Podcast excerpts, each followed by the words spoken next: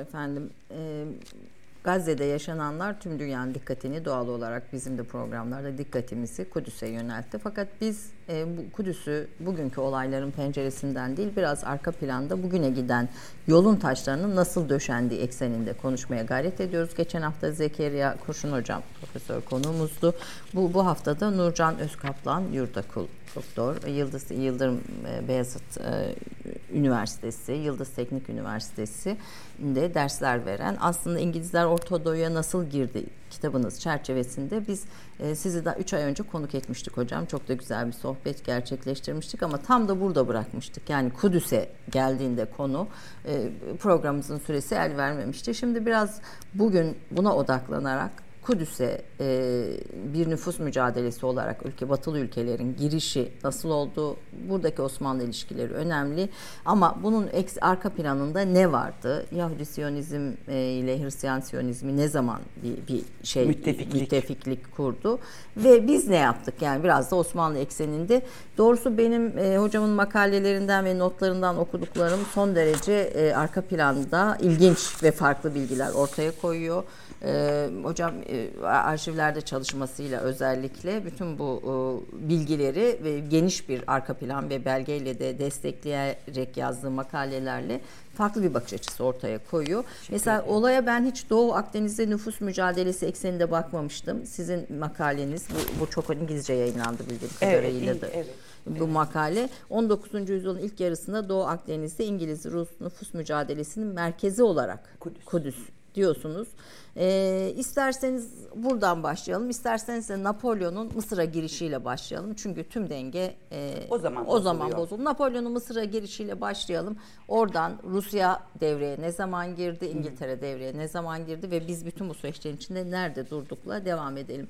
E, programdan önce konuşurken yalnız söylediğiniz bir şey vardı. Biz 13 yüzyıldır Türkler bütün o Fatimiler filan onları da katarak bu bölgeyi idare ettik. Hiçbir şey olmadı dediniz. Bir onu söyleyerek izleyicilerimize başlayalım efendim. Şimdi biliyorsunuz e, Kudüs'ü Hazreti Ömer geldi ve e, Hristiyanlardan aldı. E, ve Kudüs Hristiyanlardan alınca orada bir düzen kurdu. Ve orada kurulan düzen aslında Hazreti Muhammed'in gayrimüslimlerle kurduğu ilişkini, ilişki hukukunun uygulamasıydı. Medine vesikası ekseninde evet, değil. Evet. Bir de tabii şunu bilmemiz lazım. Medine vesikası vesikaya dönüşmüş biçimi. Ama Mekki ayetler yani ehli kitap tasnifini e, teyit eden ayetler Mekki ayetlerdir. Sanırım 113 tane falan ayet var. Yani e, ta, ehli kitap yani Müslüman olmayan ve kitap sahibi insanlarla nasıl ilişki kuracağına yönelik mesele Mekke'de başlıyor. Medine'de vesikaya dönüşüyor ve tarihe bu kalıyor. Şimdi Hazreti Ömer burada uyguladığı hukukta paşa gönlünden veya merhametinin tabii ki etkisi vardır ama esas olan uymak zorunda olduğu hukuktu ve orada devraldı Kudüs'ü ve Yahudi kıyımı durdu. Yani çünkü aslında öncesinde ee, yani Roma ile birlikte 4. yüzyılda biliyorsunuz Roma Hristiyanlığa şey yapıyor, ta, sahip çıkıyor. Ee, yani İznik konsülünü takiben ee, ve Kudüs'te hak iddia ediyor ve Konstantin annesi Helene gidiyor şeye Kudüs'e rüyasına girmiş Konstantin'in. Helene gidiyor e, Kudüs'e ve bugün bildiğimiz Kamame Kilisesi ya da İngilizce St. Pusheri, Aziz Pusheri, Aziz Pusheri Kilisesi. Kilisesi e, Kamame Kilisesi kıyamet anlamında. Evet, evet evet en çok da or- evet. oraya gidenlerin ziyaret ettiği yerlerden Orayı inşa birisi. ediyor. Hatta bizim bu Beşiktaş meselesi vardır. O zaman gelen bir beşik var. İsa Aleyhisselam'ın e, Hazreti Meryem'in yıkadığı taş yani tekne getiriliyor. Beşiktaş ismi bizim oradan gelir. Yani hani Beşiktaş taş şeklinde bir beşiğin daha sonra Ayasofya'ya alınıyor o beşik. Şimdi e, dolayısıyla Hristiyanlığın ilgisi böyle dördüncü yüzyılda başlıyor e, ve e, çok tarihe gittim farkındayım ama ilginç olduğu için bunu söylüyorum. Hazreti Ömer'den itibaren bir yüzyıllık Haçlı işgali ve krallığı dönemi hariç bir şey var orada sulh. 13 yüzyıllık bir sulh dönemi. E, ve bu tarihi esas olarak en uzunu Osmanlılar devrinde gerçekleştiği için 401 sene Pax Ottomana, Osmanlı Barışı deniyor. Evet. Ve tabii Kudüs'ün ismi Jerusalem yani Yerüselam yer Türkçe bir kelimedir. Yani Divanı Lugatı Türkiye bakarsınız yer öz Türkçedir. Yerüsalem olarak evet, söylüyorsunuz. Tabii tabii tabii tabii. tabii. Yerüselam Türkçedir. Şeye bakıyorsunuz e, bizim James Redhouse Türkçe İngilizce sözlüğü Divanı Lugatı Türk'ten müle hareketle yazdı. Şemsettin Sami Kamusu Türkiye de oradan mülhem yazdı. Bunu da kayda geçmek lazım. Ha, tabii James Redhouse'a sörlük ünvanını e, Queen Victoria, Kraliçe Victoria bu sözlük yüzünden verdi. Yani ve orada yer Türkçedir. Yerü selam. Hatta İri, İri Davut. Yir. Yiri Davut. Yiri Davut yani en özgün Türkçe şeylerinde hatta Kayserilisiniz siz evet, sayın evet. vekilim. Ee, orada yir derler değil mi? Yir, yer demezler. Evet, yer ya ellerin hepsi iyi, iyi Ama işte Tevrat'ta da şey, tekvinde özür dilerim İri Davut diye Hı-hı. geçiyor Kudüs'ün adı. Hı-hı. İri Davut. Yani şimdi bu nasıl bir şey? Bunun araştırmaya mühtaç ama bir kelime tarihte bir kavmin göçünü nün şifresini verir. Biz Türkler bu açıdan bakmadık. Yani sadece İslam mirası olarak değil. İbrahim Aleyhisselam'dan itibaren bu miras bizim de mirasımız olmasa oranın adını niye biz koyalım?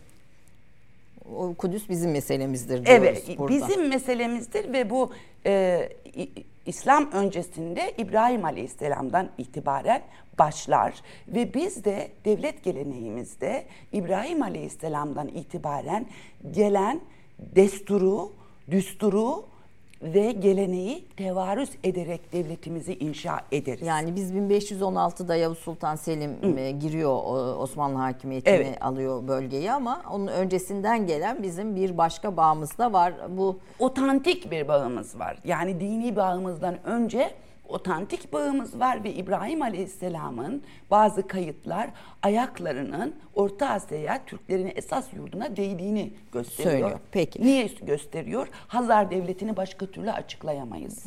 Peki. Evet. Ee, dünya Yahudileriyle e, en az yıpranmamış ilişki Türklerindir diyorsunuz. Bizim ilişkimizdir. Yani dünya Yahudileriyle yıpranmamış tek ulus ilişki kuran diyelim bölgede ulus Türk ulusudur diye evet, söylesek e, uygun olur mu? Olur. Selahattin olur. Eyyubi'den beri orada kurulan diğer devletlerde sonuçta birçoğunda Türk devleti zaten. Tabii Selçuklu devri var. E, şimdi Ay Ayşe Hanımcığım Emevi devri çok kısa sürüyor. Abbasi devri, arkasından Fatimiler, arkasından Selçuklular, Memluklular ve Osmanlılar. en uzun Osmanlılar Selçuk. Selahaddin Eyyubi Kudüs'ü e, işgalcilerden temizlediği zaman Hristiyan demiyoruz biz. işgalci diyoruz. Çünkü edebiyle yerinde oturan bizim seçkin ve saygın tebaamızdır. yani şimdi e, orayı te- teslim alınca 70-80 bin civarında bir Yahudi var ve vergisi alınıyor. Kayıtlarda görüyoruz bunu. Vergi alıyor ne demek? Artık işler yolunda, yolunda, huzur içinde yaşanıyor. Onlar iktisadi faaliyetlerini yapıyorlar, ticaretlerini yapıyorlar. Devlet de vergisini, oradan vergisini, vergisini alıyor demektir. Şimdi dolayısıyla bu Yahudilerin huzurlu dönemi orası. Fakat demin bahsettiğim İbrahim Aleyhisselam'ın e, mirasıyla e, Osmanlı devlet geleneğinin, Selçuklu devlet geleneğinin, Büyük Selçuklu devlet geleneğinin ilişkisinde biz şunu görüyoruz. Ee, bir defa Hazreti Mevlana'ya baktığımız zaman Musa Aleyhisselam'ın, İbrahim Aleyhisselam'ın is, ismi Mesnevi'de Peygamber Efendimiz'den neredeyse daha çok geçer. Evet. Biz tevarüs ederiz. Biz devletimizin merkezi olan Divan-ı Humayun'dan başka yani Başbakanlık, Sadaret'in adı nedir? Baba Asafi. Baba Asafi. Asaf kimdir orada? Asaf Hazreti Süleyman'ın veziridir. Hatta Ziya Paşa beytini yazdı 19. yüzyılın son çeyreğinde. Asafın miktarın bilmez Süleyman olmayan, bilmez cihanda insan kıymetin insan olmayan. Ne demek bu? Bu şu demek, biz başbakana Asaf deriz. Ve biz o Baba Asafi kültürünü tevarüs etmişiz. İbrahim Aleyhisselam bizim peygamberimiz ve İbrahim Aleyhisselam'ı en güzel anlatan eser Kierkegaard'ın Korku ve Titreme adlı eseri. Evet. Yani Not alalım biz bunu. Kir- evet. Korku ve Titreme adlı eseridir Kierkegaard'ın. Ee, ve Kierkegaard bu eserinde şöyle diyor. Ben diyor Hegel'le Kant'ı anlamak için mektepte 4-5 sene diyor kafayı yırdım, yardım diyor. Ama diyor 4-5 sene değil 14 senedir diyor. Ben İbrahim Aleyhisselam'daki imanı anlamak için kafayı kırmam, canımı veririm diyor. Nasıl iman edebildi? Yani oğlu, onlar İshak diyorlar. Biz İslam teorisinde İsmail diyoruz. Diyoruz, evet. Oğlunu kurban verecek yükseklikte bir iman seviyesi. Ve biz Hazreti Pir Mevlana e, Mesnevi'de bununla uğraşır ve zavallı e, Kierkegaard'ı o zaman Mesnevi onun malumu değil. Evet. Malumu olsa Tabii o dönem daha çevrilmemiş zaten. rahatlayacak ya da ona ulaşmamış. Onu Göte'den itibaren aslında var. Fakat ona ulaşmamış. Dolayısıyla burada şunu demek istiyoruz ve tabii devamında Osmanlı-Yahudi ilişkileri var. Bir defa bu en önemli konu budur. Yıpranmamış bir ilişkidir. Yani bizimkisi. Türklerin Yahudilerle ilişkisi yıpranmamış, zulüm üzerine dayanmamış, en barışçıl e, ilişki olmuş bölgede. 6-7 Eylül olaylarına kadar öyle bir şey yok. 6-7 ya o, o da zaten yani çok başka bir şey, ulus kimlik falan başka şeyler. Bambaşka artık dünyada bambaşka rüzgarların estiği, şu an nasıl dünyanın kafası çalışmıyor, şu an nasıl dünya kinleriyle damarlarında kan yerine kin akıyor. O dönemde O öyle. dönemde de öyle yani bir biz dönem. 6-7 Eylül olaylarına kadar Yahudilerle bir mesele yaşamamışız. Ve bunu Yahudi tarihçiler de teslim eder. Bakın Karl Marx'ından tutun, Benjamin Disraeli'den tutun, diğer büyük Yahudi tarihçiler, bu bilindik isimleri söylüyorum. Türk Osmanlıları överler. Evet. Peki şimdi e, Kudüs meselesinin arka planına. Ha, burada bizim merkezimiz, sizin de ele aldığınız merkeziniz bu Doğu Akdeniz'deki bir nüfus Nüfus kavgası. mücadelesi, Yani Kudüs evet. meselesi bir Yahudi, e, Hristiyan veya Müslüman kavgasının ötesinde Doğu Akdeniz'de bir nüfus mücadelesinin e, Evet, merkez. merkezidir diyorsunuz. Kilitleniyor, Kilitleniyor. kilitleniyor. Bu tabii Doğu Akdeniz'de kim hakim olacak e, kavgası çok 1800'lerin başında başlıyor. Tabii Osmanlı'nın da e, imparatorluğun da bitişine e, sebep olan olaylar zinciri de yine o orada başlıyor. Orada ne oluyor? Orada ne oluyor? Biraz oraya bakalım. Onun e, yani 1800'lerin başında Napolyon'un Mısır işgaliyle belki ba- başlayalım. Oradan yavaş yavaş İngiltere'de Kudüs'te konsoloslaşmasına, diğer ülkelerin Fransızların, Rusların gelmesine, e, oradaki o nüfus mücadeleye, biraz İsrail'e e, devam ederek gidelim. Buyurun.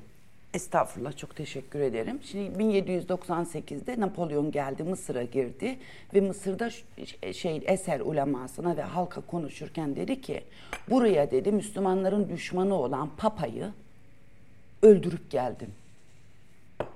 Napolyon. Napolyon böyle dedi. Ben de Müslümanım dedi. Asıl Müslüman benim dedi. Asıl Müslüman biziz dedi. Holt yazdı bunu. Ee, Enver Ziya Karal. 1798. 1798 eser uleması ha ha dedi güldü geçti tabii yemedi bunu. Ondan sonra Mısır'da düzeni bozdu. Evet ve İngiltere Türklerle ilk defa o zaman savaşa girdi. Yani denizde Amiral Nelson, karada Cezzar Ahmet Paşa. Dikkat edin kara savaşı Cezzar Ahmet Paşa gene Biladı Şam'da. Yani Şam vilayeti o zaman Kudüs Bugünkü vesaire. gibi gene Evet, Şam. Tabii onun içerisinde ve İngiltere canını dişine taktı. E, Osmanlı ile ittifak etti ve Napolyon'u oradan gönderdi.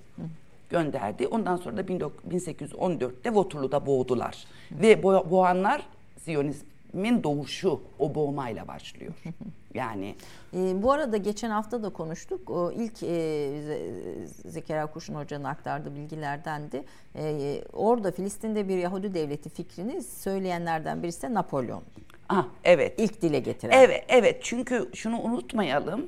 Mason teşkilatıyla Fransız ihtilali arasındaki ilişki kadim bir ilişkidir. Ve iç içe aslında kadim. İç. Amerika'nın kuruluşu da tabii benzer süreçlerin bir evet, parçası. iç içe ve ulus devlet, e, te- uluslaşma bu insanların iç içine geliyor. Çünkü bu insanlar yani önce de bunun sahibi Almanya. Yani Almanya merkezlidir bu e, Yahudilerin Hristiyanlığa dönüş, dönüldürülmesi, ihtida ettirilmesi diyorlar. E, Yahudilere göre bu mürtetlik ve bir intikam sebebidir. Ama Almanya'nın şeyle kurduğu ilişki, e, Yahudilerle kurduğu ilişki ya benimsin ya toprağın. Ya Hristiyan olacaksın ya da affedersiniz gebereceksin. Yani bunun arası yok. Yani bunun bir Bu, bu, bu şöyle itikat meselesi olduğunu görmek Ha, şu lazım. onu diyeceğim şimdi. Bunun bir aslında bir e, şey değil yani bu böyle bir düşünce, fikir, bir duygusal durum Tabii, tabii. değil. Bu bir yani itikat. itikat meselesi. Evet. İtikat olarak Yahudilerin yok edilmesine gerektiğine inanıyor. Evet. Zaten işte Karl Marx dahil olmak üzere, Rothschild dahil olmak üzere yani farklı Yahudi e, hikayelerin hepsinin kökeninde e, Almanya'da gördükleri baskı, dışlanmayı görüyorsunuz. yani. Görüyoruz. Şimdi tabii Napolyon'u gönderdik ve biz tekrar Kudüs'te yani Bilad-ı Şam'da nizamı tesis ettik. Ee, fakat Mehmet Ali Paşa sıyrıldı çıktı oradan. Ee, biliyorsunuz Vahabi isyanını bastırdığı için güçlendi ve itibar kazandı. Yani Mehmet Ali Paşa'nın itibarı, e, değeri kendinden menkul değil. Kavalalı Mehmet Ali Paşa. Kavalalı Mehmet Ali Paşa tabii yani imparatorluğun en büyük ilk hainidir. Ee, ve Kavalalı Mehmet Ali Paşa'nın bu arada Arnavut zaten falan o da Kavala'dan Yunanistan'dan gitmiş. Öyle bir şey değil. Kavalalı Mehmet Ali Paşa'nın Erzincan, Erzurumlu olduğunu artık biz ispatladık. ve biz bunu kan gün gütmeyiz. İmparatorluğun son ve en büyük ve en görkemli ve bence en tatlı ve en alim sadrazamı Said Halim Paşa da Kavalalı'nın torunudur. Yani biz kan gütmeyiz. Biz insanların, bizim anlayışımız insanların fiiliyle değerini biçeriz. Kavalalı'ya rağmen Said Halim Paşa sadrazam olmuştur. Sadrazam ve imparatorluğun kurtuluşuna ilişkin en büyük tezleri üreten ve elimizde şu an en önemli kıymetli kayıtlar gene ondan. Geri Peki, gidelim. 1831 Kavalalı Kudüs'ü alıyor. Kudüs'e giriyor ve ondan sonra diyor ki e, ve 1833'te ona karşı biz ne yapıyoruz? Ruslarla Hunkar, ismi, Hünkar İskelesi anlaşmasını imzalıyoruz ve yani denize düşüp yılana sarılıyoruz. Şimdi orada Kavalalı Mehmet Ali Paşa ne yapıyor Ayşe Hanım? Orada diyor ki ben burada tutunmam için diyor Kudüs'te. Kudüs'te tutu ve Mısır'da şey adam tahta yürüyor niyeti bozmuş yani. Yani geliyor da yani. Tabii tabii Manisa geliyor. falan bayağı bir geliyor yani. Tabii tabii şey yapacak Yani, yani. bir tanzimat ilanı dahil bizim bir sürü borçlanmalarımız vesaire Osmanlı'nın en büyük çöküşünü başlatan olaylardan Odur birisi. Mısır yani ve hani ağaç baltaya demiş ya sen beni kesemezdin ama dua et sapın benden. Yani Mehmet Ali Paşa'nın böyle bir şeyi vardır, e, ihaneti vardır.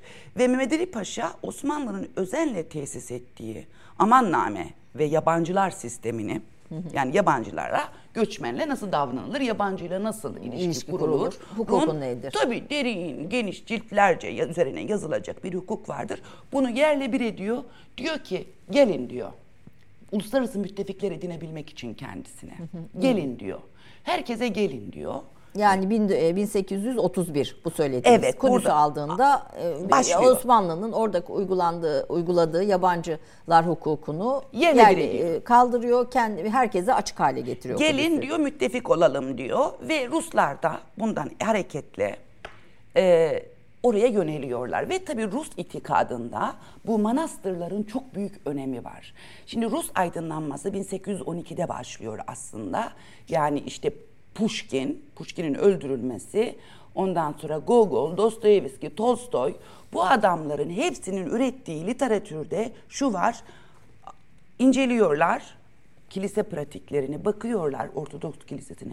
Yok ya diyorlar bizim inandığımız Allah bu burada tarif edilen Allah olamaz. Evet biz iman ettik. Yani müminiz ama bu değil ne? O zaman diyorlar bizim diyorlar bozulmadan önceki halimize Antakya, Kudüs, Şam buradaki manastırlarımızdaki uygulamalara bakalım diyorlar ve oraya yönelik olağanüstü bir merak başlıyor. İşte ben son kitabımda da Dostoyevski ve Biz biz kitabında batılılaşma karşısında Osmanlı, Rus- Türk ve Rus aydın davranışı. Evet. Orada da bu yakınlaşmayı anlattım ve Burada Nesrarot var Rus, dış politika kuramcısı o da Almandır tuhaf ama şeyin başındadır. Ee, Rus hariciyesinin başındadır. O diyor ki sizin diyor gençler diyor bunlar konuşup bik bik bik konuşup duruyorlardı. Yok manastırlar yok esas Hristiyanlık yok Ortodoksluğun aslı oradadır ki öyle ki öyle bu arada. Ondan sonra ha şimdi göstersinler kendilerini diyor. Bu aydın sınıfının bu entelektüel dini merakını ve bu samimi inanç çabasını Rus dış politikasının hizmetine veriyor bu enerjiyi. Tabii burada Batı karşısındaki Napolyon'la olan savaşlar, Batı karşısında da bir e, hez, şey hezimete uğraması durumu var. Yani Batı'ya karşı savaş ve barış anlatır ya zaten Evet. bunu. Bunu o hani büyük bir Kesinlikle. Fransız hay- hayranlığıyla gelen tarihin ardından e, Moskova'ya e, kadar gelen bir şey e, asker bunun üzerine bir hayal kırıklığı da var ve doğuya yöneliyor Rusya bunun üstünde. Şimdi orada tabii kendi ana dilini dahi konuşamayan Rus subayları var. Hatta ana dillerini konuşmaları yasak, ayıp yani. O ne pis bir dil diyor. Müziklerin dilini ne konuşacağız? Müziklerin inancına ne inanacağız vesaire. Böyle ha çıktığı yumurta kabuğuna bırak tükürmeyi ayağının altıyla yani ezmiş. savaş ve barış aslında Bunu bu- anlatıyor. Bunu anlatıyor. Bunu Aydın e, subaylar sözüm ona hiçbir şey yapamıyorlar. Rus müzikleri Moskova'yı savunuyor. Savun. Yani bu, bu, bu Slav e, şeyinin de güçlenmesini sağlayan bir süreç. Doğuya yöneliyor. Doğu kiliselerine Ortodoks, Antakya, e, Şam ve Kudüs burada Rusların eksenine giriyor. Şimdi 1830'ların başında ya 31'den itibaren e, Palmerston Harciye Nazırı İngiltere'nin Minister of Minister of Foreign Office, Foreign Office yabancılar şeyi e, yazıhanesi ofisi, yabancı ofis. Şimdi orada şöyle bir şey yapıyor. E, Kahire konsolosundan mektup geliyor. Ya bu Fransızlar burada işte Marunilerle, Katoliklerle şöyle ilişkiler kuruyorlar. Avusturya böyle ilişkiler kuruyorlar. Şam konsolosundan mektuplar geliyor. Oradaki şeyden mektuplar geliyor. Ee, İngiliz misyonerlerinden mektuplar geliyor. Etmeyin, eylemeyin, buraya bir konsolosluk açın. Zaten biz geldik, uğraşıyoruz. Buradaki Yahudilerden bir tanesini bile Hristiyanlığa, Anglikanizme çeviremedik. Şimdi bu İngilizlerin Yahudileri Hristiyanlaştırma, antisemitik bakışları e, üzerine de biraz konuşalım. Siz diyorsunuz ki İngilizler en fazla antisemitik e, fikirlere sahip e, veya inanca sahip ulustur diyorsunuz. Bu öyle, öyle. Yani Almanlardan sonra herhalde Ee, yani şöyle, e, bunun teorisini en çok İngilizler yapıyorlar. antisemitizmin teorisi. Tabii te- en çok onlar yapıyorlar. Almanya tabii ihtida meselesinde demin bahsettiğimiz gibi akaid meselesinde protestanlığın çıktığı yer yani. Ve tabii bu arada şu konek bağlantıyı da kurmak lazım. Aslan yürekli Richard Selahaddin Eyyubi ile anlaşmasaydı haçlı olarak Kudüs'e gelebilme yani hac işini ziyaretlerini yapabilme için papadan bağımsız olarak anlaşmasaydı zaten İngiltere kurulamayacaktı. Anglikan Kilisesi kurulamayacaktı. Bunu Cevdet Paşa yazıyor. Hatta şöyle diyor.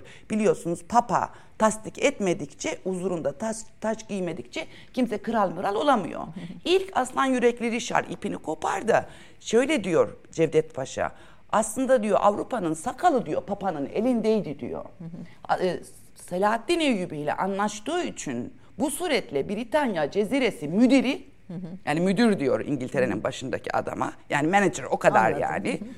Sakalını diyor. Sakalını Papa'nın elinden kurtardı.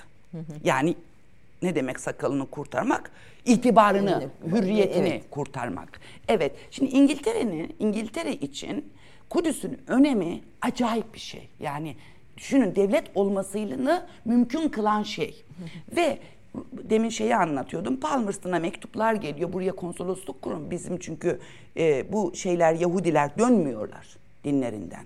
Dönmüyorlar yani. İngiltere Yahudileri protestanlaştırmak istiyor. Racak ki kendine ayağını üstüne basacağı bir taş döşesin. Nüfuz için nüfuz. Aslında dini nüfuzu kullanacağı bir merkez istiyor İngiltere. Kesinlikle. Yani Vatikan'dan bağımsızlaşıyor Evet. zaten Çünkü protestanlaşarak. çünkü Anglikan demin bahs kilisesiyle. özür dilerim. Demin bahsettiğimiz sebepler e, yüzünden yani Rusların orada otantik orijinal bir ilişkileri var. İngilizler onlara gidiyorlar önce Yahudilere sonra Ortodoks Araplara, Rumlara diyorlar ki öyle güzel din bulduk ki protestanlığın propaganda, propagandasını yapıyorlar. Ruslar gidip diyorlar ki bize dinimizi öğretin diyorlar. Yani bir yaşam tarzı, bir e, dünya görüşü daya, ve din dayamak yerine onlardan öğrenmek istiyorlar. Ve İngilizler bunun aslına Rusların sahip olduğunu biliyorlar. O dönem yazıp çiziyorlar bunu. Yani Ruslar öğrenmeye gidiyor, Ortodokslu kendi dinlerinin merkezinde öğrenmeye gidiyor. İngilizler ise kendi protestanlıklarını, Anglikan e, inanışlarını oraya empoze etmeye gidiyor. Tabii, en yani o biz daha, biliyoruz diyor. Yani biz 19. yüzyılın başında 1800'lere geldiğimizde bir e, aslında dinler içinde bir iktidar kavgasını görüyoruz ama bu nüfus kavgası sadece dini değil, ticari de birçok sebebe dayanıyor. 1831 Kavalalı Mehmet Ali Paşa Kudüs'ü alıyor. 38'de ilk İngiliz konsolosluğu açılıyor. Evet. 1840'da Osmanlı Kudüs'ü geri alıyor. 36'da bütün bu mektupları Palmerston İngiliz Fransızları ciddiye almıyor, Avusturyalıları ciddiye almıyor. Geçiştirin, savuşturun filan diyor. Bir mektup geliyor. Mektupta diyor ki e, Rusya Çar Hazretleri diyor buraya diyor bir heyetle birlikte bir takım hediyeler getirdi Sempuşeri Aziz Puşeri Kilisesi'ne diyor. Evet, Halk Kilisesi'ne. arasında diyor bu heyecan yarattı diyor. Ve Palmerston o zamana kadar 36'ya kadar gelen hiçbir şeyi duymadığı halde Bunu duyuyor. bunu Ruslarla duyuyor. bir nüfus. Hemen kağıda şunu yapıyor. Tiz Kudüs'te bir İngiliz Konsolosluğu. konsolosluğu kurulsun. Yani Rusların e, oraya olan ilgisi, Çar'ın oraya hediyeler göndermesi, halkın buna tev- teveccühü. Bunun üstüne İngilizlerin orada konsolosluk açmasına sebep oluyor. Yani Evet. biz aslında bu paylaşımın ilk şeyini Rus ve İngilizler arasında görüyoruz. Tebrik ederim. Osmanlı Aynen böyle. yönetimi hem idari hem siyasi hem de diplomatik ön- ön- diplomatik önlemler alarak siyasi istikrarı sağlayarak hükümranlık haklarını korumaya çalışıyor 40'tan Evet. sonra. Evet. Fakat sonra Tanzimat reformları ile Hristiyan ve Yahudi cemaatlerin yerel meclisler üzerinde idareye katılımlarının sağlanması ile bu sancağı 1841'de mutasarrıflık düzenlemesiyle önce merkeze daha sonra Sayda eyaletine ve Kırım Savaşı sırasında da tekrar merkeze bağlama gibi idari düzenlemelere gidiyor. Evet. E, Osmanlı yönetimi siyasi istikrarı koruma çabalarını orada devam ettiriyor ama e, Tanzimat reformunun geldiği getirdiği bir takım haklar nedeniyle oradaki e, azınlıklar Hristiyan ve Yahudi azınlıklar da bu süreçte güçleniyor. Ama en büyük gaye sizin e, ma- makalenizde diplomatik girişimlerle Kudüs'e yönelen rekabeti Osmanlı dengelemeye çalışıyor. Olayı dengelemeye görüyor. çalışıyor. Başarıyor da. Bunu çok da iyi başarıyor. Hatta bakın Kırım Savaşı siz arada söylemiştiniz. Kırım Savaşı mukaddes mekanlar sebebiyle çıkmıştır. ortaya çıkıyor. Kudüs. Şimdi ona ona gelince bir ara verelim. Kudüs batılı devletlerin dış politika enstrümanına dönüşüyor 1830'ların e, 40'ların e, dünyasında. E, ve Kırım Savaşı'nın temel sebebi de bu oluyor ki Kırım Savaşı Osmanlı'yı bir çöküşe götüren hem ekonomik olarak e, hem askeri olarak savaşların başında geliyor. Evet. E, buradan ikinci bölümde e, kaldığımız yerden devam edelim ama geçen bölümde söylediğiniz şey çok önemli. Türkler e, o bölgede 13 yüzyıl barışı sağlamışlardır. E, Jerusalem ismi bile Yerisalem Türkçedir barış e, şehri anlamında ve İbrahimi dinlerin e, her birine e, büyük bir e, birlikte yaşama duygusuyla e, tolerans demeyeceğim tolerans çünkü çok üstenci bir Hukuku. tutum hukuku koruyarak e, orada yönetimi sağlamıştır ve e, tüm bu ülkelerin içinde Yahudilerden Yahudilerle meselesi olmayan tek ulus e, antisemitik duygusu olmayan tek ulus da Türklerdir dediniz. Evet. Do- Doğru özetledim diye düşünüyorum. Harikasınız. Efendim şimdi Kırım Savaşı sonrasında olanları konuşacağız. Gördüğümüz kadarıyla orası Ruslar ve İngilizler arasında e, bir şeye dönüşüyor. İlk ilk başlarda Kudüs bir rekabet, bir nüfuz mücadelesi merkezine dönüşüyor. Sonra bu nüfuz mücadelesine başka uluslar da katılıyor, Evet. dahil oluyor. Biraz o süreci de devam ederek görelim efendim.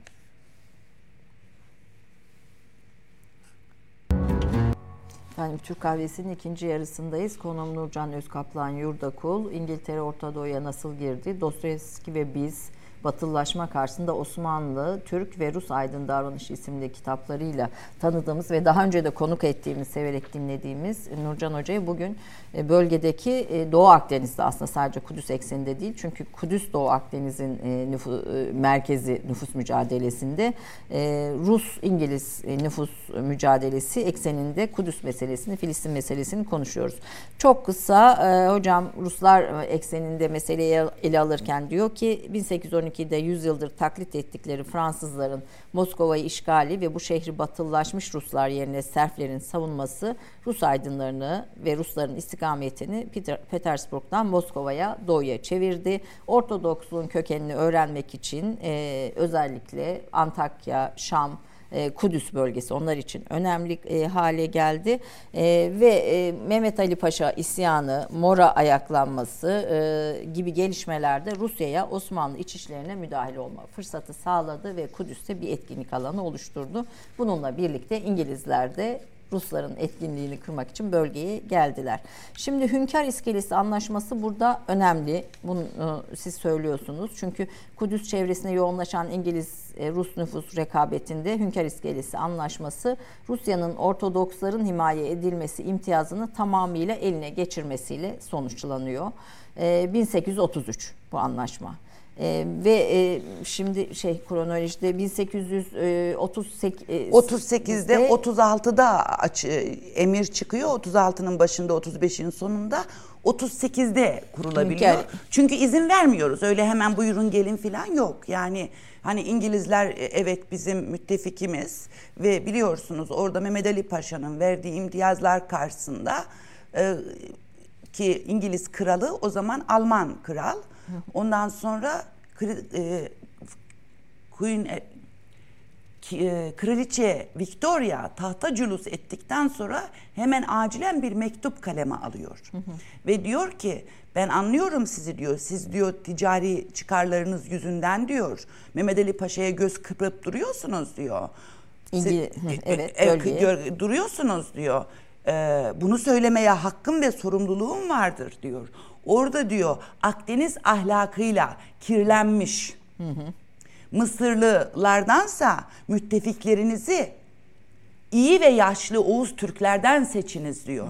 Bunu söylemeye hakkım ve sorumluluğum vardır diyor ve istikameti tekrar Osmanlı toprak bütünlüğünü destekleme siyasetine çeviriyor. Queen Eliz şey e, Victoria. Queen Victor Victoria evet.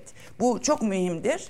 Ee, ve hakikaten orada hani İngilizler Yahudi devletini kurdular. Bunu da kurmaya 1800 1830 8'de orada İngiliz konsolosluğu açarak başladılar e, palavrasını.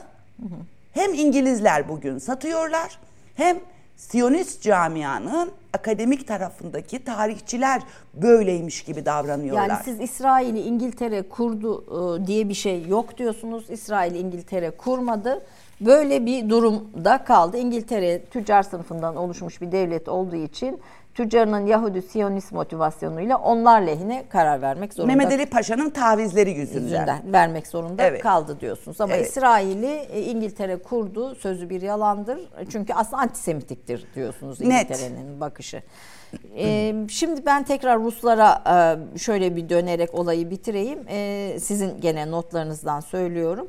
E, Slav milliyetçiliğin kuramcılarından kabul edilen Dostoyevski yine sizin çalışmalarınız içinde stratezli nasıl okuyoruz? Stratezlik. Stratezlik diye bir konum ortaya koyuyor. Bunlar ruhani önder konumundaki keşişler. Yani bizim tasa, ehli tasavvuf, tasavvuf ya da mutasavvıfların direkt Ortodoksluk karşılığı oluyor. Doğrudan tercümesi. Peki, evet. Sina ve Suriye'de bin yıllık geçmişiyle Ortodoksluğun en bozulmamış Hı. şekliyle yaşadığını ve dünyayı değiştirecek yıldızın buradan parlayacağını iddia eden Dostoyevski Karamazov kardeşlerden bir alıntı bu. Ve zaten. Karamazov kardeşlerde bu adamların sorunlu olmasının sebebi yani niye Karamazov kardeşler romanın adı?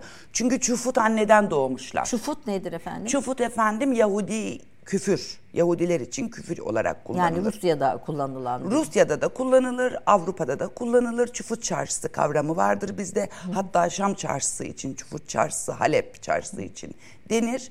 E, çufut küfürdür. Yani Hı. Yahudilerin e, kötü, necis, saçma, pis olduklarının altını çizen bir küfürdür. Bir halk arasında bir deyim. Dost, Evet. Karamazov kardeşler de oradan öyle bir anneden doğdukları için Tabii. e, bu hale E, gelmişlerdi. baba Karamazov da ya o çufut karısından öğrendi bu ahlaksızlıkları zaten. Dostoyevski bunu anlatıyor. Efendim gördüğünüz gibi edebiyat sadece edebiyat değil, roman sadece roman değil, bir Değil. tarihin Tabii. ve bir dönemin analizi. Şimdi buradan e, Rusların ilgisini böyle perçinledik. Şimdi Evet. İngilizlere e, geldik. İngiltere'nin Şam ve Kahire konsolos, konsoloslukları bölgedeki İngiliz tüccarların ihtiyaçlarını fazlasıyla karşıladığı halde e, Kudüs'te konsolosluk açması Rus, Rus nüfusuna karşı atılmış bir adımdır diyorsunuz. Evet, evet. E, İngilizlerin e, en önemli öncelikleri dini kurumların amaçları Yahudileri pro- protestanlaştırmak Evet. ve onları hidayete erdirmek. E, İngiltere yüzyılın sonuna gelindiğinde her iki kitleyi de dinlerinden döndüremediği için yani e, protestanlaştıramadığı için hem Ortodoksları hem Yahudileri e, Yahudileri himaye etmek hatta Yahudilerin Kudüs'e dönüşünü desteklemek zorunda kalır diyorsunuz. Evet. Şimdi biraz bunu açayım. Açın Şimdi isterim. şöyle e, tabii Yahudi göçünün Kudüs'e en önemli sebebi şimdi bakın Ayşe Hanım bireylerin e, tra- travmalarını çözmek için psikiyatrlar kişilerin şeylerine bakar. Evet. Bireysel tarihlerine bakar. Biz de milletlerin travmalarını anlamak için milletlerin tarihine bakarız. Ve bugün karşımızdaki İsrail topluluğu, devletinin insanı travmatik bir topluluk. Ve bu travmada nasıl müsebbip gid- gidilir çocuğun tarihinde anne, baba, hala, dede, amca olarak bulunursa bunların tarihindeki Almanların ve Rusların travma geçirmelerinin arkasındaki rolünü anlamak durumundayız. 1876, 78, 93 harbinde İngiltere'de Lord e, Salisbury arkasından evet onların döneminde İngiltere Osmanlı toprak bütünlüğünü artık bırakmak ister bir tarafa. Çünkü bu Alsace-Lorraine ma- malum Almanya'nın eline geçer ve orada da hatta şey e, e, Fluber bu geçişle birlikte nasıl Yahudilerin e, yani Alsace-Lorraine Yahudi tüccarlarının Fransa'yı terk edip Almanya'nın safına geçtiklerini de yazar. Ve sermayenin el değişimiyle buradaki Yahudi tüccarların öneminden bahseder. Şimdi e, buraya nereden geldik? Bu savaş sırasında Yahudi parlamenterler, mebuslar İngiliz parlamentosunda ki bakın bizde 1856'da yani e, ıslahat fermanıyla birlikte yabancıların yani non-müslimlerin, gayrimüslimlerin e, i- idareye iştirakinin yolu açılır. Şehir meclisleri, vilayet meclisleri üzerinden. Şimdi bu meclisler açılınca, bu şey gelince Ortodoks Rumlar ayaklandılar. Ya siz bu, bu çıfıtlarla nasıl bir, bir tutarsınız diye. Çünkü biliyorsunuz onlar şuna inanıyorlar. Bu Yahudiler çocuk kaçırıyorlar. Ee, ve çocuğun Hristiyan çocuğu kaçırıyorlar, onun kanını içiyorlar. Bu e, şeyin Ortodoks inancı böyle. İnancı böyle ve Yahudileri kıymaya başlıyorlar sürekli.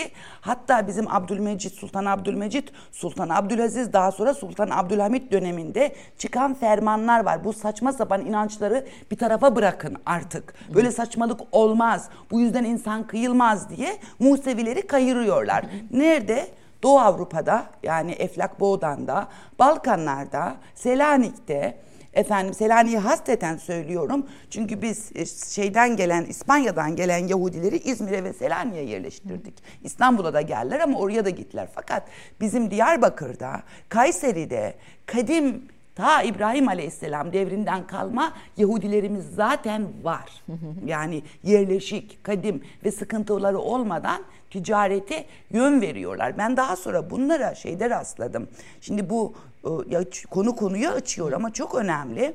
Şimdi bu Hristiyan misyonerlerin en önemli şeylerine, enstrümanları ne?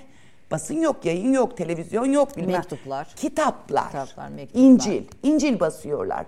İncil ticaretini Sydney'den Quebec'e, Los Angeles'tan Kartaca'ya kadar organize edenler Yahudi tüccarlardır. İncil ticareti Yani kitap getiriyorlar. Oradaki Yahudi çocukları hemen convert etmek istiyorlar 1820'lerde. Ee, ve bu Yahudi çocukları için getirtilen İncil'ler için şey şöyle yazıyor. Mektup yazıyor merkeze. Oradaki misyonerliğin başındaki adam diyelim. Ya bu çocuklara İngilizce şey getirdik, İncil getirdik. Bu İngilizceyi bunlar anlamıyorlar. Türk tez Türkçe İncil basın. Yahudi çocukları Türkçe biliyorlar.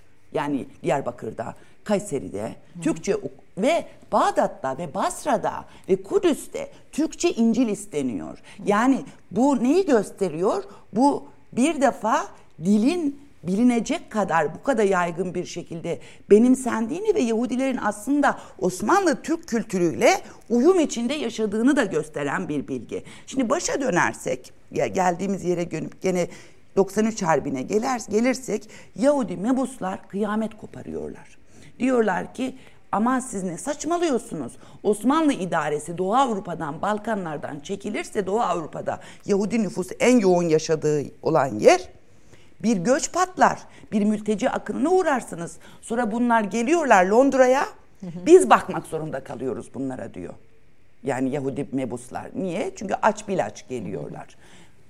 Osmanlı idaresi çekilirse Rus katline ve Alman ilerleyişine durduramayız diye hem pogrom uygulamalarını hı hı. yani bugün Gazze'deki uygulamanın aynısını hı hı. Rusya Doğu Avrupa'da Balkanlarda biz çekildiğimiz yerlerde kuruyor. Pogrom ne demek? Seyahat edemez, tahsil terbiye alamaz, bir yerden öbür yere gidemez, toprak kullanamaz, yiyemez, içemez, nefes alamaz. Hı hı bir tür hapis. Bugün Gazze'de. Gazze'deki gibi aynısı. Sadece Gazze değil Batı evet. Şeria falan Ve da çok farklı değil yani. Değil. Ve bu travmadaki Rusya'nın rolü hep hasır altı oldu. Çünkü bu literatürün üretildiği yıllarda yani 19. yüzyılda pardon 20. yüzyılda sosyalizm e, devredeydi. Sovyet Rusya 2. Dünya Savaşı'nda müttefikti Amerika'yla ve Yahudiler dünya sosyalistleri arasında ciddi bir yer tutuyorlardı ve Rusya'nın bu meseledeki rolü hiç çizilmedi. Yani bu İsrail travmasındaki Rusya'nın rolü üzerinde durmadan bugün orada çözüm, mözüm üretilemez. Peki. Evet. Şimdi e, İngilizlerin Filistin Keşif Fonu e, kuruluyor 1835'te evet. Lord Ashley tarafından kuruluyor. Bu nedir? Kısaca buna da bir çok kısa e, şey yapalım, değinelim. Şimdi burada demin çok güzel söylediniz. Nüfuz mücadelesi için nüfus lazım. Şimdi konvert edemeyince bunları yani Hristiyan yapamayınca, Anglikan yapamayınca diyor ki o zaman bunları olduğu gibi kabul edelim diyor. Ruslar öyle yapıyorlar sorun çıkmıyor diyor. Biz de olduğu gibi kabul edelim sorun çıkmasın. Fakat Yahudi nüfusu çok değil. Yani İngiltere'nin nüfus kuracağı kadar çok değil. 3 milyon kişi hareket ediyor 93 Harbi'nin sonunda Doğu Avrupa'dan, Balkanlardan. Geliyor. Dünyaya çıkıyor. Nereye gidecekler bunlar? İsrail'e Kudüs'e gitmeye çalışıyorlar Filistin'e. İngiltere'ye gitmeye çalışıyorlar. Mülteci sorunu alıp başını gidiyor. Yani e, Türkiye Cumhuriyeti kurulduğu zaman Anadolu'daki nüfusumuzun 11 milyon civarında olduğunu hatırlarsak 3 milyon o dönemin dünyası için çok büyük bir rakam. Yani bugünkü gibi değil o zamanın rakamlarıyla kelimeleriyle baktığımız zaman çok büyük bir rakam 3 milyon Yahudi. Ve bunlar tabi Amerika'ya da gidiyorlar. Abdülhamit onların Filistin'e yerleşmemesi için çok özel politikalar izliyor. Bu sefer diyorlar ki Bağdat'a yerleştirelim bunları. Bağdat vilayetine kabul edelim bunları. Orada da çok zımmi bir şekilde şey yapıyorlar. E, kabul etmiyorlar. Çünkü Abdülhamit diyor ki yani orada bakın Yahudilerle Osmanlı'nın ilişkisinin e, bozulmamış olmasının esas sebebi Ayşe Hanım ne biliyor musunuz? Yahudilerin bir devlet tasarımı ve talepleri falan yok Osmanlı Yahudilerinin. Böyle bir şey akıllarının ucundan dahi geçmiyor. Evet. Avrupa Yahudilerinin yani Osmanlı'daki Yahudilerin böyle bir düşüncesi yok. Yıpranmadıysak, bu ilişki yıpranmadıysa, Osmanlı Yahudi ilişkisi yıpranmadıysa bunların Rumlar gibi e, efendime size söyleyeyim e, şeyler gibi, Ermeniler gibi vesaire bir devlet talepleri yok. Zaten Ermenilere devlet fikri de gene bu 93 Harbi'nden sonra Berlin Konferansı'nda aşılanıyor. Orada, evet. Orada aşılanıyor. O zamana kadar onların da öyle bir fikri yok ve tanzimat politikaları da başarılı. Yani tanzimat politikalarında gayrimüslimlere temsil hakkı verildi. O yüzden böyle oldu değil.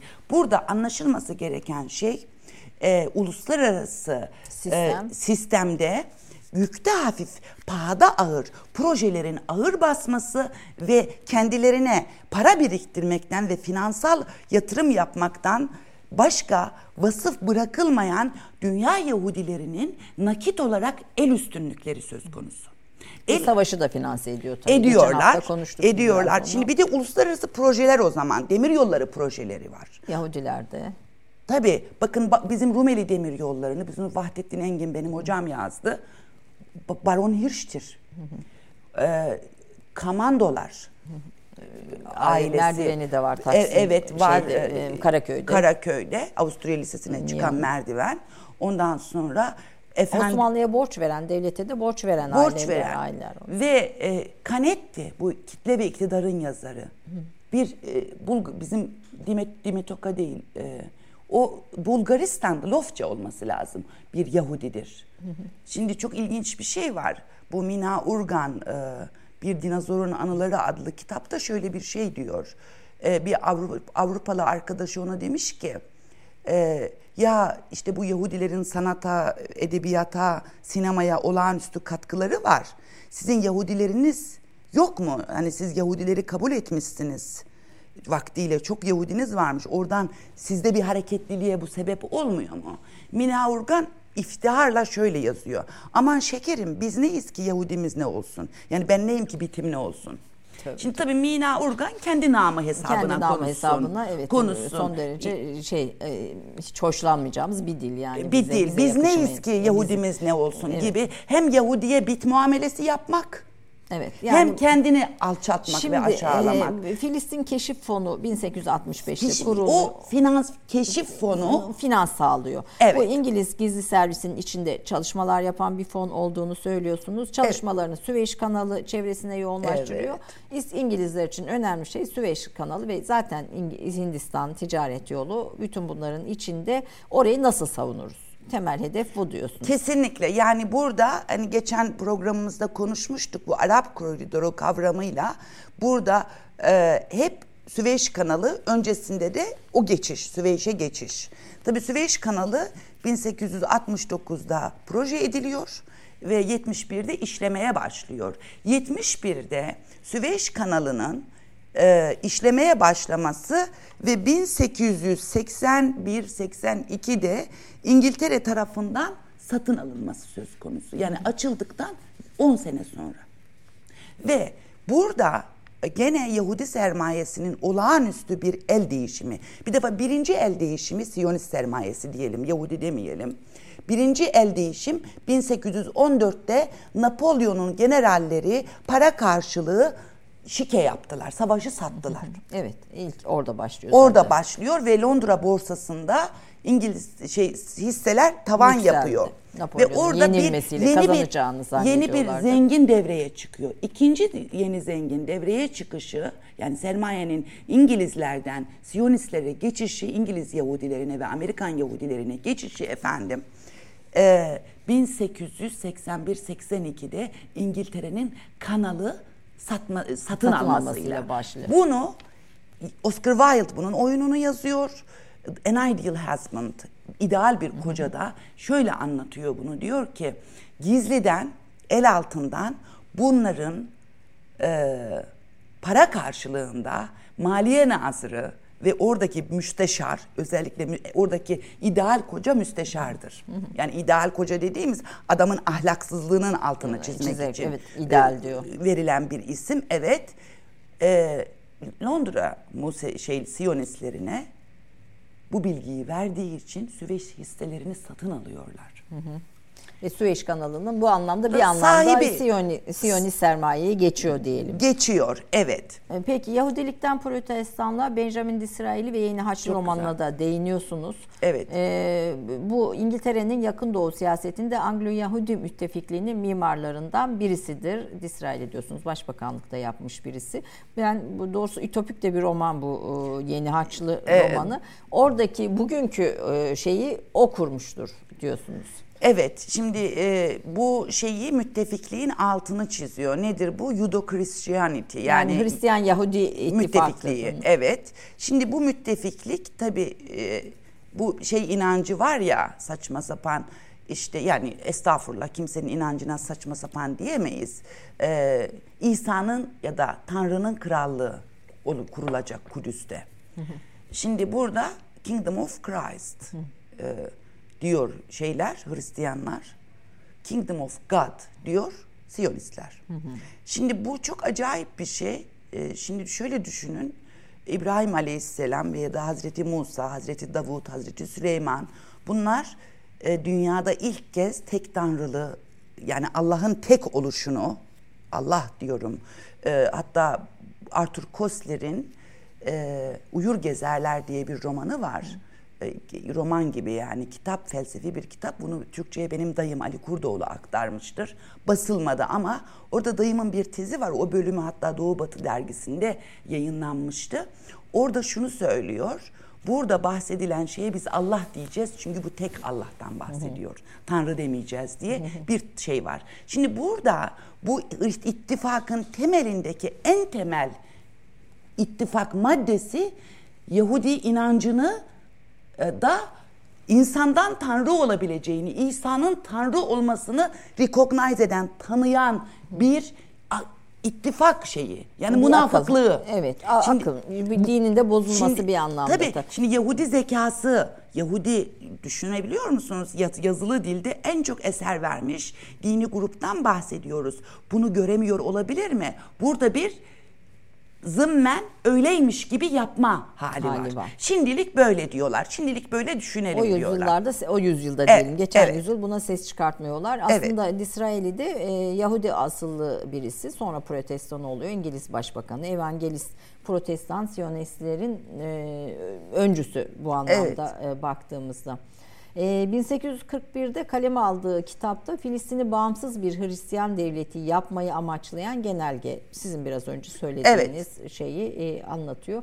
Avrupa kamuoyunda kabul gören kutsal topraklarda Hristiyan bir devlet kurma ideali 1880'lere kadar e, devam ediyor bu şeye göre. Evet. Ee, İngiltere'nin taktik değişikliği ne zaman oluyor? Yahudi evangelizm işbirliği o zaman başlıyor. Yani bu sonradan Amerika filanla değil. İngiltere ne zaman taktik değiştiriyor? İngiltere'nin taktik değiştirmesi e, efendim demin bahsettiğim gibi 19 e, şey 1878 Berlin konferansında başlar. Çünkü Avrupa merkezli yeni bir Almanya çıkmıştır. Daha önce Napolyon çıktı. Rusya ile işbirliği yapmadılar. Büyük bedel ödediler. Şimdi artık bunu göze alamaz İngiltere ve bu sefer Rusya işbirliğine Almanya'ya karşı çok önemsiyor.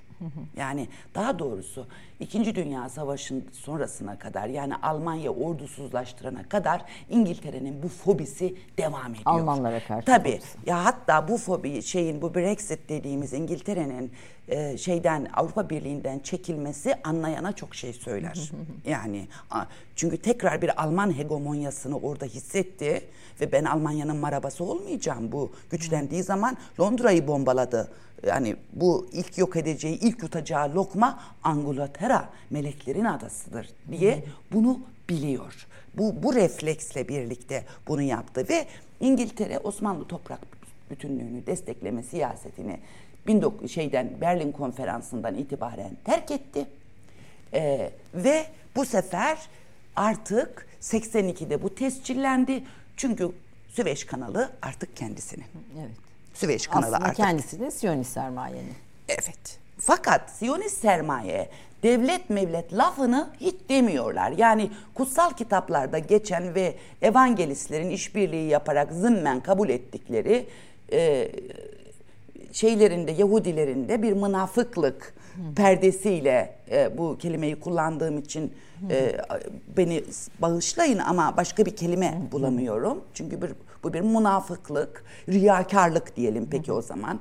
Riyakarlıkla birlikte bu müttefiklik tescilleniyor. Fakat İngiltere'nin gene amacı zinhar bir devlet falan değil. Bu devlete giden yol tamamen gizli bir ajanda olarak, siyonist bir ajanda olarak gerçekleşiyor. Ve e, Birinci Dünya Savaşı sırasında e, Balfour'un, Lord, Lord Balfour'un Berlin'e ziyareti var. Ve bu Berlin ziyareti tabi Yahudi nüfusunu e, Filistin'e göç ettiriyor. Çünkü o Yahudiler kendine muhtaç, aç bilaç gidiyorlar oraya ve İngiltere onları kendi gücünün tecessüm etmesi için kullanmaya başlıyor. Yani diyor ki dinlerinden döndüremedim o zaman hastane açayım diyor. Fakat Almanya'nın bir gelişi var Kudüs'e, Filistin'e. E, İlber Hoca'nın bu konuda kitabı var. E, Osmanlı İmparatorluğu'nda Alman nüfuzu diye. Kaiser'in iki defa seyahati söz konusu. Kudüs'e. Tabii. İki defa seyahati söz konusu. Yani e, Napolyon'la nüfuz mücadelesi, arkasından Rusya ile nüfuz mücadelesi, arkasından Almanya ile başlayan nüfuz mücadelesi İngiltere'nin yerini kime bırakıyor? Siyonistlerle olan nüfuz mücadelesi ve Amerika ile Rusya nüfuz mücadelesine bırakıyor bugün. Evet. Bugün gelinen yer burası. Şimdi Berlin... Yani Almanlar hala bölgede etkilidir de diyorsunuz yani Şimdi bu şu. Çok güzel bir soru. Hakikaten çok teşekkür ederim bana bunu hatırlattığınız için. Şimdi Birleşmiş Milletler düzeni var. Güvenlik Konseyi üzerinden oluşturulmuş.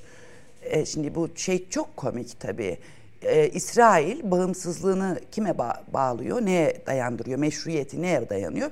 Birleşmiş Milletler'de alınan bir rezolüsyona değil mi? Bir evet, karara bir karar. bağlıyor. Aslında iki devletli bir şey alınıyor ama İsrail kuruyor devletini, diğer taraf kurmuyor. Kuramıyor. Peki Birleşmiş Milletler Güvenlik Konseyi'nin veya diğer e, ünitelerinin kararlarını en çok kim ihlal ediyor bugün? İsrail. Şimdi bu ne pehriz bu ne lahana turşusu değil mi? Şimdi bu burada dursun. Bir de şu var. Almanya Güvenlik Konseyi'nin dışına çıkarılıyor. Şimdi dünya beşten büyüktür laf değil. Arka planı var. Şimdi Almanya Güvenlik Konseyi'nde yok. Çin 2001'e kadar zaten etkili değildi var ama. Evet. Rusya'nın var ama enstrümanları yok. Yani çünkü diplomatik enstrümanları Rusya'nın yok. Yani bir İngiltere gibi, bir Amerika gibi, bir Fransa gibi diplomatik enstrümanları yok. Peki Almanya dünyanın en büyük üçüncü ekonomik gücü. Evet. Değil mi? Japonya'dan sonra üçüncü, şimdi dördüncü mü oldu öyle bir şey söz konusu. Nun. Bir de siyasi etkinliğine bakalım dünyada. Bir şey görüyor muyuz? Evet. Siyaseten Hollanda gibi bir şey. Siyaseten Türkiye kadar bir şey neredeyse. Peki öyle mi? Ekonomik olarak değil tabii ki. Aa, fiilen de değil tabii ki. Fiilen de değil tabii ki. Yani undergroundlaşmış bir uluslararası nüfuz politikası söz konusu bugün Almanya'nın. Hakeza Çin'in. Undergroundlaşmış. Belki yani, bütün çatışmaların e, şeyi de sonucu da e, böyle ilerliyor. Biz belki buradan e, o, o izleri de çok iyi okuyamıyoruz. Tabii çünkü ee, fiili gücü dengeleyen siyasi hukuki bir güç söz konusu değil. Yani dengelenmiyor ve e, bunu e, son zamanlarda NATO iyice tanıdı bunu tabii çağdaş tarih, tarihçiler benden daha iyi bilirler. NATO ekonomik bir örgüte dönüştü. Yani en son rezolüsyon şeylerinde artık NATO e, Amerika'nın e, ekonomik enstrümanı haline geliyor. Geliyor. Peki bir, burada bir gene bir son reklam arasına gidelim. Ondan sonra aslında e, bölgedeki Amerikan e, şeyi ne zaman? Amerikan-Rus nüfuz Rus mücadelesine getirelim. gelelim ve aslında o bugünü biraz daha bize anlamamıza da e, katkı sağlayacak. Amerikan Siyonist lobisinin e, sahneye çıkışı. Tabii bunun öncesinde Yahudi terör örgütü Haganah İrgun var. Onun e, nasıl e, finanse edildiğinde çok kısa belki biraz çünkü bugünkü İsrail devletinin hazırlayan iki örgüt Haganah ve İrgun, İrgun örgütü e, nasıl finanse edildiğini ve nasıl göz yumulduğunu da böyle çok kısa bir değinelim ardından Amerika ve bugünkü nüfus hay mücadelesiyle bitirelim efendim. Kısa bir reklam arası, bir soluklanma, bir su içme arası diyelim. Tekrar bekliyoruz efendim ekran başına. Efendim Nurcan Hoca'yı keyifle dinliyoruz ama galiba süremiz yetmeyecek. Çünkü e, parantezin içinde e, birçok konuya da bu arada değiniyor. Arada tabii sohbetlerde de e, devam ediyoruz. Evliya Çelebi'ye baktım bu Kudüs meselesi için dediniz. Orada da ilginç e, tespitleriniz olmuş. Yani Evliya Çelebi e, tabii bunu başka tarihçiler de anlatır da bizim evliyamızın bizim için önemi şudur. Evliyamız bugün e, sosyal tarihçi olarak, Olarak, evet. e, kabul edilir ve dünyada herkesin muhtaç olduğu bir e, kayıtçıdır. Dönemin kaydını tutan insanlardan birisi olarak. Ve tabii adamın yurdu çok büyük. Üç kıtada bir ülkesi var. Budapeşte'den giriyor. Herat'tan çıkıyor. Herat'tan çıkıyor aynen Tamam öyle. mı? Kırım'dan giriyor ya da işte kuzeyde bugünkü Kiev diyelim ya da Lehistan Evet. genel adıyla çıkıyor şeyden çıkıyor Kızıldeniz'den yani adamın ülkesi de çok büyük tabii yani ve şöyle bir şey e, çok sıkça Kudüs'ü ziyaret ediyor ve o ziyaretlerinde sırasında da her seferinde bahsediyor konu şeye geliyor. Ve Selahaddin Eyyubi'nin esas Kudüs'ü e, paganlardan ya da işte kafirlerden niye kafir diyor? Çünkü Hristiyanlığın içerisindeki pagan şeyi görmemiz lazım. O hiçbir zaman ölmüyor. Ve bu Yahudilerle bizim müşterek noktamızdır aslında. Yani Müslümanlarla Yahudilerin müşterek noktasıdır. Puta tapmamak. Evet. Ve puta tapma izlenimi veren veya insanın o yola çıkacak olan bütün yolları kesmek. Kesmek. yani dolayısıyla burada bir itikadi müştereğimiz var. Orada bunları anlattıktan sonra Yahudilere yönelik bu tespitlerini de yapıyor. Ve Yahudilerle barış içinde yaşadığımızı da barış demiyor, sulhü hasane diyor. Ondan sonra yaşadığımızı da söyledikten sonra Selahaddin Eyyubi'nin e, o Kürt idaresinin e, Türkmen askeri kahir ekseriyet kendisiyle savaşan ve bunların Türk-Kürt silah ittifakının kurulduğu yer olarak zikrediyor bunu. Evliya Çelebi. Evliya Çelebi evet yani burada e, bu çok mühim bir şey. Yani ben bunu yeni okudum buraya gelmeden önce okudum. Yani dün akşam şöyle bir bakayım derken gördüm. Bunu da anlamak ve kaydetmek lazım. E, şeyi de unutmayalım bizim böyle meşhur e, Battal Gazi hikayeleri biliyorsunuz Anadolu'da kıraathanelerde böyle kirlenmiştir ciltleri. Ee, Battal Gazi, Seyit Battal Gazi Caferi adı budur tam adı da Kudüs için savaşan bir insan ve bizim anlattığımız bu hikayeler Kudüs'e yönelik gösterilen savaşların bir uzantısı ve biz Battal Gazi'yi bağrımıza basarız yani. Şöyle böyle değildir. Hazreti Ali cenklerinin dengidir neredeyse. O kadar Her kıymetli. yerde mezarı vardır filan yani E, e, o kadar evet, benimseriz. evet, evet. Mezarı vardır. Peki bu bunu da bir parantez Evet. konumuzun böyle bir detay noktası olarak Evet. söyleyelim. Şimdi e, tabii Birinci Dünya Savaşı bitiyor ve ondan sonra bölgede statü de değişiyor. Osmanlı İmparatorluğu ortadan kalkıyor ve manda bir İngiliz manda yönetimi orada kuruluyor ve Birinci Dünya Savaşı'na kadar geçen süreci de İngilizler yürütüyor. Ama bu süreç çok da kolay olmuyor. İşte Hagana, Irgun gibi iki tane terör örgütü kuruyor Siyonist çeteler ve bu Siyonist çeteler Filistin topraklarındaki Arapları bölgeden kaçırmak için e, te- katliamlar yapıyorlar. Köyler basılıyor, anne karnındaki bebekler. Yani bugün aslında bütün dünya kamuoyunda izleme imkanı bulduğumuz daha önce çünkü böyle bir imkan yok. e, olaylar o zaman da bu sefer Arapları kaçırmak için yapılıyor. İngilizlerin bütün bunlara karşı tutumu ne oluyor? İngilizlere karşı e, Siyonistlerin bir saldırısı var mı? Hani bir taraftan da mesela e, işte siz diyorsunuz ki sizin notlarınızda ne vardı? Churchill'in e, arkadaşını öldürüyorlar. Can dostu Can tabii. dostunu öldürüyorlar filan. Hani buradaki şey e, İngilizler ne oluyor da tamamen bölgeyi e, Siyonistlere teslim ediyor. Bunu sizden dinlemek istiyorum ve Amerika bölgede ne zaman etkili olmaya başlıyor? Şimdi e, aslında İkinci Dünya Savaşı dediğimiz şey bitmemiş Birinci Dünya Savaşı'dır. Yani ve devam eden de bitmemiş Birinci Dünya Savaşı. Yani Zahit Halim Paşa Malta'da sürgündeyken Wilson'a 17 tane mektup yazıyor. Mektuplarındaki meselesi şu. Bu coğrafyadan Osmanlı Türk idaresi çekilirse karşılaşacağınız sorunların içinde boğulursunuz. Dünya boğulur, düzen kuramazsınız. Sayit Halim Paşa yazdı yazıyor, mektupta bunu. yazıyor bunu ve bunu nasıl kurduğunu, bu düzenin ne olduğunu yazıyor mektuplarda ve Wilson'ın e, Ermeni mandası yerine bizim memleketimizde yani şu anki yurdumuzda, sevgili yurdumuzda yani Cumhuriyeti idrak ediyoruz da Wilson'ın o kararında e, Sait Halim Paşa'nın bu mektuplarının etkin olduğu bilinir. Yani ve ayrıca da bakmak lazım buna. Şimdi tabii ki biz her şeyi kılıç hakkı olarak elde ettik. Yani bizim kılıç hakkı olmayan bir metre toprağımız, bir metrekare toprağımız yoktur bugün.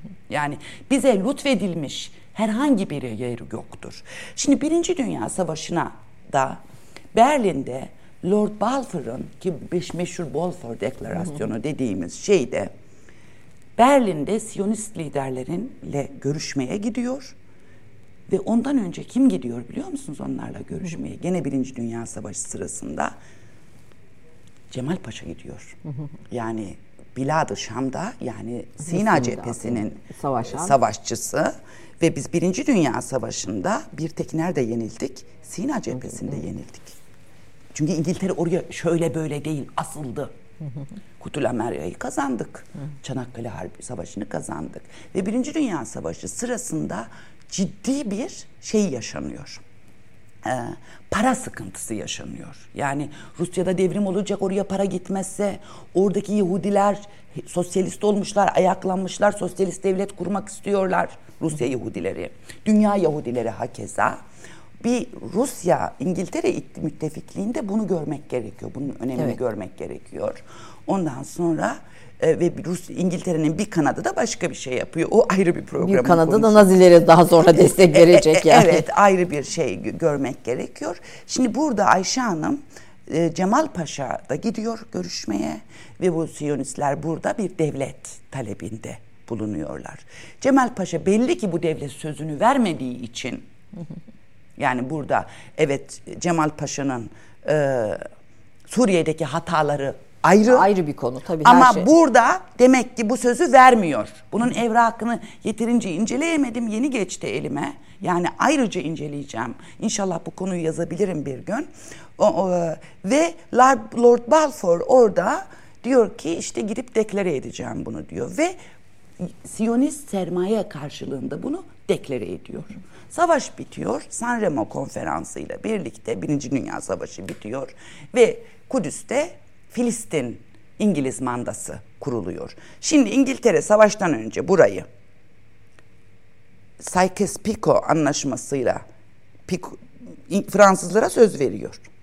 Şerif Hüseyin'le yaptığı görüşmelerle Arap zengin efendilerine söz veriyor. Osmanlı'ya bizim öyle bir derdimiz yok vallahi billahi biz ticaret için buradayız diyor. diyor. Ve sonra da kendisi çöküyor. Hı hı şey mandası yukarı gidiyor. Fransız şey mandası Suriye'de Suriye tarafına gidiyor. kalıyor. Esas kritik yerleri yani Yafa ve Akka e, Liman, limanlarının tabi tabi. Çünkü bunların olmadığı Suriye'de siz düzen kuramazsınız. Bu arada Yafa'da e, Abdülhamit'in yaptırdığı bir saat de kulesi, var. Kulesi var. E, e, evet. Böyle çok şey. Evet yani. O dönemki mücadeleleri temsilen orada evet. duruyor böyle anıt gibi. Bütün sancaklarımızda bugün küçülmüş artık çok önemsizleşmiş vilayetlerimizde hepsinde o saat kulelerini görürsünüz. 250 sanırım 250 saat e, kulesi. Trablusgarp'ta da var mesela. Da e, var. Evet yani küçük şehir diye bilinen Bayburt'ta benim memleketim orada da var mesela. Yani saat kuleleri bu şeyin Abdülhamit'in yeni emperyal şehir düzenine geçen gücünün e, işte, numuneleri. numuneleri. Şimdi Peki. dolayısıyla e, bu sözü veriyor fakat savaş bitiyor orada gidiyor. İngiliz mandası kuruyor ve böylece Siyonist İngiliz kavgası başlıyor. ve İngiltere oradan işbirliği değil kavga. Artık tabii kavga. Evet. Ve peki bakın 1838'de büyük konsolosluk kuruyor ve bu kavgadan itibaren bu kavgadan itibaren e, artık Yahudi tarihçiler İngiltere'nin İngi, Yahudi dostluğunda şey yapıyorlar. Öyle bir şey yok. Ve İngilizlerin antisemitistlikleri ni kusuyorlar. Lord, Lord Balfour'un arkadaşı vardır, duygusal ilişkileri var onların. E, İngiliz sefareti baş tercümanı Fitzmaurice İstanbul'da çok önemli bir adamdır.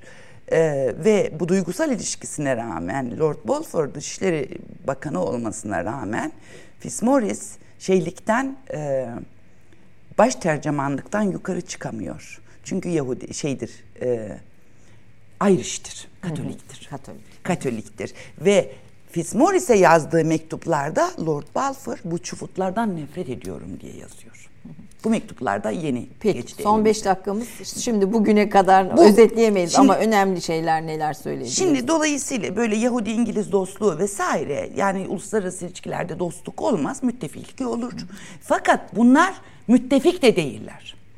Bunlar savaşıyorlar ve Hagana, İrgun e, İngilizlere, İngiliz mandasına karşı, karşı kur- kuruluyor ve Bir bugün taraftan da Arapları bölgeden yok. ediyor. Kudüs'teki o şeydeki o yeraltı tünelleri Yahudi çocuklar tarafından kullanılıyor o dönem. Yani bugün Filistinli çocukların e, yaşadıkları o tüneller, savaştıkları o tünellerde Yahudi çocuklar var ve bunların istihbarat teşkilatı var Nili. İsrail istihbarat. Mo- Mo- Mossad'ın da şey sayılır öncüsü. Nili'nin müttefiklik içinde olduğu kurumlardan birisi ne biliyor musunuz İngiltere'ye karşı? Hitler'in istihbarat servisi. Nili onunla işbirliği içerisinde ve Hagana ve Irgun Avrupa'dan denize dökülen Yahudileri kabul etmediği için o dönem antisemitist kabul ediliyor. Hagana ve İrgun. İrgun antisemitist kabul ediliyor. Çünkü istemiyor artık. Bu kadar Yahudi bize yeter. Şimdi dolayısıyla İsrail toplumu, İsrail toplumu aslında İsrail devletinin sahibi midir? Bence soru bu. Yani çünkü bir millet bu kadar tetikçi bir millet yapılmışsa, bir milletin tetikçileri bir milletin en dezavantajlı kesiminden seçilir tetikçileştirilmiş bir millet. Yani hele şu süreçte e, ciddi bir muhalefet var İsrail'in içerisinde. Dolayısıyla biz bu meseleyi ele alırken e, biz ne dünya Yahudilerimizi karşımıza alırız, onlardan bahsediyoruz.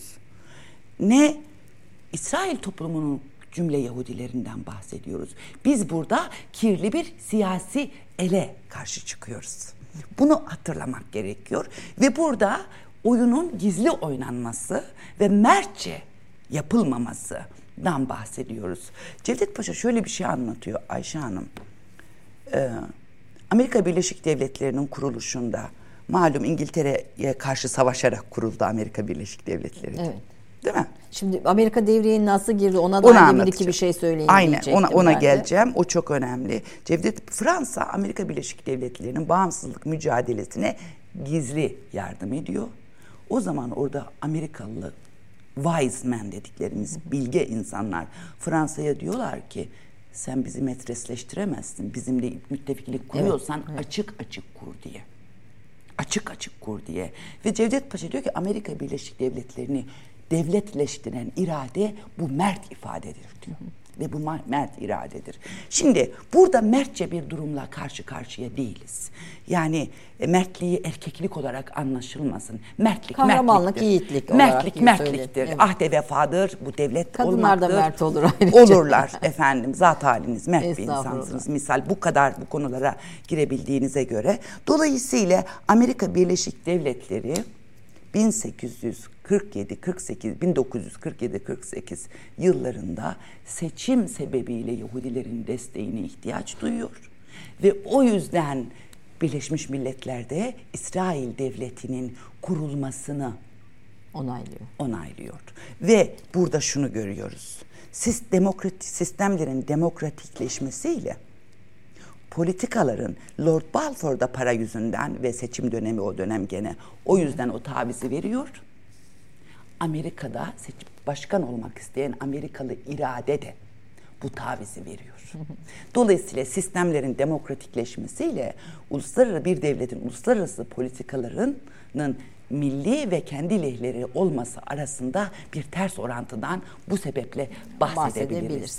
Ve bugün bakın bugün gene insanlık gene paraya muhtaç durumda ve bu sefer yapay zekayla işsiz kalma korkusuyla insanlık bastırılıyor, devletler bastırılıyor. Ve bütçe açıklarıyla bastırılıyor tekrar. Amerika'da ciddi bir bütçe açığı söz konusu. Ve burada benim bütün okumalarımdan ve mevcut kayıtlardan ve Rus yayınlarından gözlemlediğim şudur efendim. Aslında Hamas, İsrail diye önümüze çıkan konfrontasyon Amerikan-Rus konfrontasyonu, Rus cepheleşmesi ve zıtlaşması olduğunu hissederim.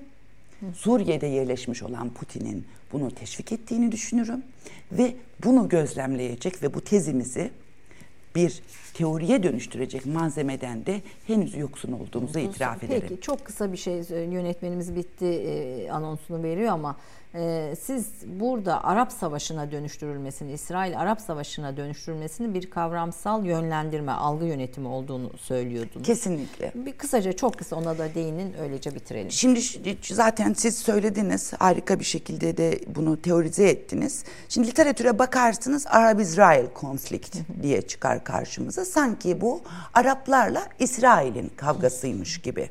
İsrail Yahudi zaten hani tartışacak. Yani Araplar burada bu bir Judo Christianity yani Yahudiliğin yok edildiği aslında ilkesel olarak feshedildiği bir müttefiklikle Müslümanların kavgası olmaktan çıkarıp bunu Araplarla İsrail'in kavgasıymış gibi bir izlenim ve bir algı yönetimi yapıldığı artık e, Sağır yani bu bir Arap-İsrail çatışması değil. Değildir efendim. Bu Doğu Akdeniz'de nüfus sahibi olmak isteyen ülkelerin kendi içindeki çatışmasına e, çatışmasıdır. Çat, çatışmasının kendisidir ve bunun böyle olduğunu şu anda elimizde evrak yok çünkü arşivlere açık değil.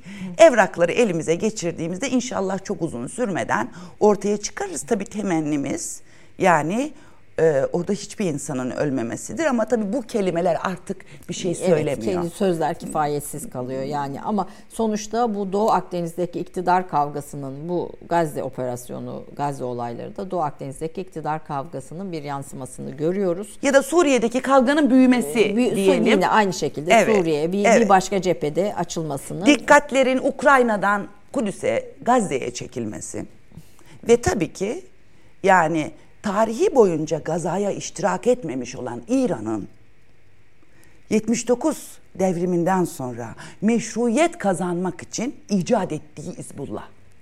Tarihinde ilk defa İran gazaya iştirak eder.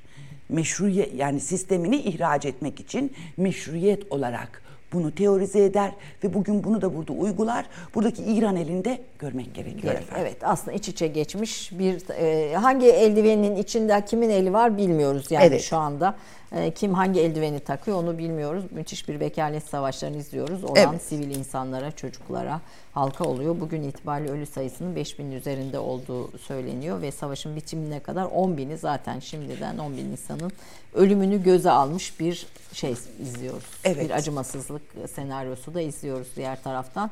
Ama bütün bunları da arka planlarıyla konuşmak zorundayız ki orada ne oluyor doğru anlayalım, doğru bakış ortaya koyalım ve kendimize doğru konumlandıralım evet. Türkiye olarak. Efendim çok çok teşekkür ediyorum. Konum Nurcan Özkaplan Yurdakuldu kıymetli bir arşiv araştırmacısı, e, Teşekkür bir ediyorum. yakın dönem tarihçisi ve özellikle İngiltere ve Orta Doğu ilişkilerini çalışmış bir tarihçi olarak e, bugün bize e, bilgi dağarcığından böyle minik şeyler anlattı. Çok çok tekrar teşekkür ediyorum. Sadece Daha geniş küçük bir şey. Asıl benim bu konudaki birikimimi yansıt yani bu hepsini yansıttığım kitap Hece yayınlarından çıkan e, Dostoyevski ve biz çalışmasıdır efendim. Bunu Aslında da, Rusya üzerinden evet, Orta Doğu'yu evet, okuyan bu, bu evet, çalışmadır evet ve bu şey ortaya e, siz arşivleri Osmanlı arşivleri de İngiliz arşivleri de çalıştınız. Evet e, ve Hindistan arşivi. Hindistan arşivleri. Evet. Üç ülkede arşiv çalışması evet. yaptınız. Yani bütün evet. bu bilgilerin arka planında da bu derin arşiv çalışmasının olduğunda altını çizmek Çok istiyorum. Çok teşekkür ederim. Tekrar teşekkür ediyorum efendim.